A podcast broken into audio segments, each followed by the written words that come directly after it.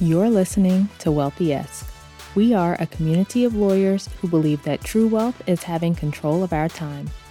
I'm Ro Thomas, and as a busy wife, mom, and former big law associate, I know all too well the tension between the culture of the legal profession and pretty much everything else you want to do in life. That's why each week I'm bringing you the information and tools you need to improve your money mindset and manage your money to create true wealth. Because ultimately, it's not about the money. It's about the freedom and flexibility the money affords. Hey friend, welcome back to the show. I hope you're doing well and having an amazing day so far. Today, we are talking about one million dollars decisions. The financial decisions we make are about way more than the specific dollar amount associated with them today. Those decisions have opportunity costs and compound effects over time. And the idea for this episode came from a conversation I was having with one of my clients. So one of my clients is working to get her and her husband's entertainment spending lower to the level they want it to be. And they're also interested in financial independence. If you're not familiar with the concept of financial independence, it is the point at which you no longer need to earn income because you're able to cover your living expenses with your assets indefinitely. There's a study called the Trinity Study that looked at various retirement accounts and concluded that four percent is a safe rate to withdraw money from the account and not run out of money.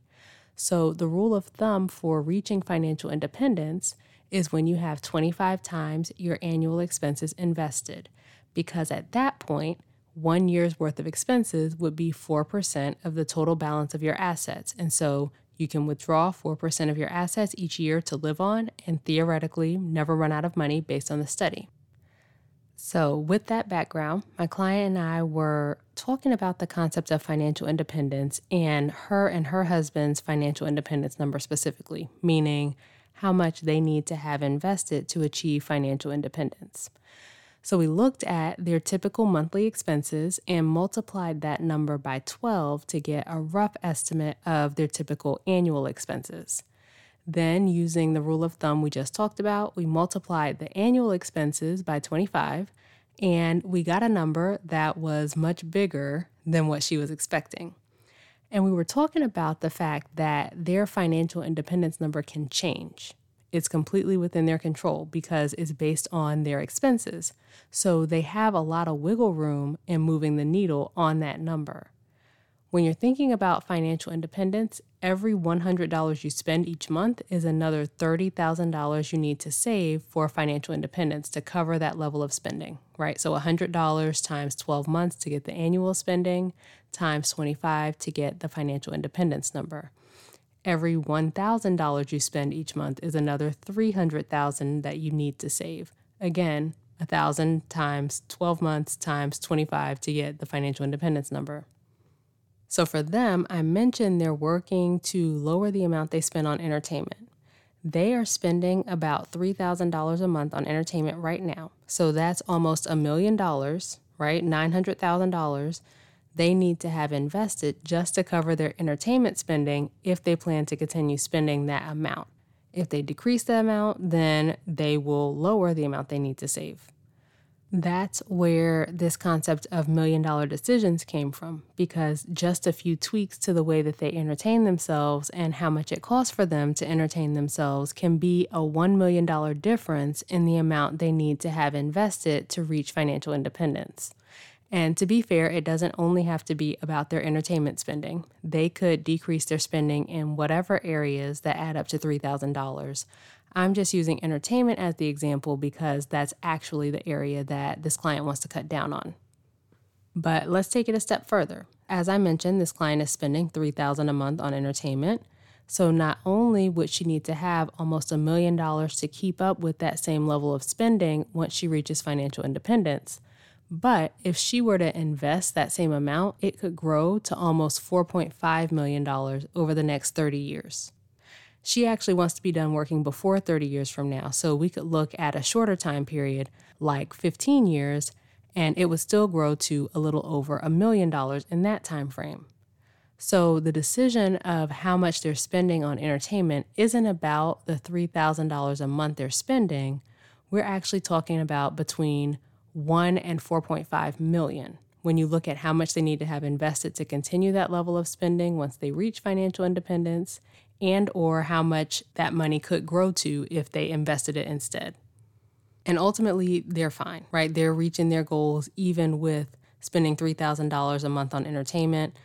They are just looking at wanting to decrease that amount, so that's why I looked at it, but they're able to make progress on the goals that they have. So we are going to run a few more calculations, but in case you're interested in running some of these yourself using your own numbers, I am using the Future Value of Investment Calculator from ChooseFI, which I will link up in the show notes. So as a reminder, you can always find show notes for each episode at rothomas.com slash the episode number. So show notes for today's episode are available at rothomas.com slash 109, 109. All right, so the calculator includes an eight percent interest rate as the default, and I'm using that. The stock market on average returns about eight to ten percent a year. There are some years where it's way more than that, some years where it's down, but on average, it's around eight to ten percent. So eight percent is a pretty conservative estimate of the potential return in the market. So getting into the calculations, let's say you don't have three thousand dollars of wiggle room or don't want to tweak your spending by three thousand dollars. But let's say that you are able or willing to free up one thousand dollars just by managing your money differently. If you were to invest one thousand dollars per month for thirty years, that gives you almost one point five million dollars, again, assuming that eight percent annual return. So when you start with nothing and you invest one thousand dollars a month for thirty years, you'd have one point five million dollars. And most of you are not starting from nothing, right? Most of you are, you know, saving something. You have at least something in your retirement account or some other vehicle. So you would end up with even more than that. Now let's say you didn't want to wait thirty years. You want to be done in twenty years. That's still over half a million dollars. It's almost six hundred thousand dollars, five hundred eighty-nine thousand dollars. Again, assuming an eight percent interest rate, investing one thousand dollars a month for twenty years. Even freeing up five hundred dollars a month and investing that for thirty years would get you almost seven hundred fifty thousand dollars after thirty years. So it's not just about the five hundred dollars or the one thousand dollars. It's about the one million dollars plus it could become if you invested it instead. And please understand what I'm saying here. Like, I'm not saying cut everything and deprive yourself so you can build your investments and reach financial independence as quickly as possible. But I know from working with so many of you that you're likely overspending by at least one thousand dollars each month and don't even realize it because you don't have a good handle on where your money's going. You're spending on stuff that you don't care about, that you wouldn't miss if you cut back. And that's the money I'm talking about here, right? That's driving up your expenses and your financial independence number, and it's robbing you of the ability to build more wealth. If you can decrease some of that spending that you don't care about and redirect it to your goals, right? If you can find one thousand dollars that you could invest, that gives you one point five million dollars in thirty years. And that's only looking at one thousand dollars per month. Many of my clients, when we analyze their spending and what's really important to them, they're able to put three thousand to four thousand dollars a month or more toward their goals. And I've done some of these calculations with my clients where it's like, okay, if you continue on this trajectory where you're currently putting this amount towards paying off your debt, you'll be done in X amount of time, usually something like two to five years. Then after that, you shift your focus and put that amount toward your investments. And this is on top of the money they're investing while they pay off debt. So that will already continue to grow. Then you turn around and invest another three to four thousand a month on top of that. So my clients are going to end up with multiple millions of dollars. And long before that point, they'll have a lot more freedom and flexibility in their careers. They'll feel less stressed and be willing to take more risks and push back on things and ultimately be better lawyers because they're not worried about the financial implications of their decisions. They'll be set up really well to make a career change if they want to, whether that's leaving the law like I did, or taking a lower paying job, or working on a more part-time basis if their firm or company has that. And keep in mind too, that the calculations didn't account for them making any more money that they could also invest, right? So we're assuming They don't get any pay raises, don't get any bonuses, don't start any side hustles, just the amount that they're able to put toward their investments from their current income. But of course, we know that over the years, they likely will get raises and bonuses, and they could get involved in side hustles if they wanted to, and otherwise make more money. So it's not just the three to four thousand that they freed up so far from their current spending. It's the millions of dollars that they'll have down the line if they stay on this path. Learning to manage your money as early as possible will pay you in buckets. It's worth millions of dollars over the course of your lifetime. Finding this money doesn't even impact your life a whole lot because of how often we spend without intention. If you're not planning your spending, I guarantee you're spending more than you realize, and you're spending on stuff you don't even care about. I say all the time that we're always making trade-offs with our money, and so every dollar you use for one thing is a dollar you can't use for something else. But we haven't talked too much, if at all, about the true value of those trade-offs and the compound effect of those decisions. Compound interest is the eighth wonder of the world, and when you're investing, it's working for you. Not managing your money intentionally is so much more than, than the money that you're spending.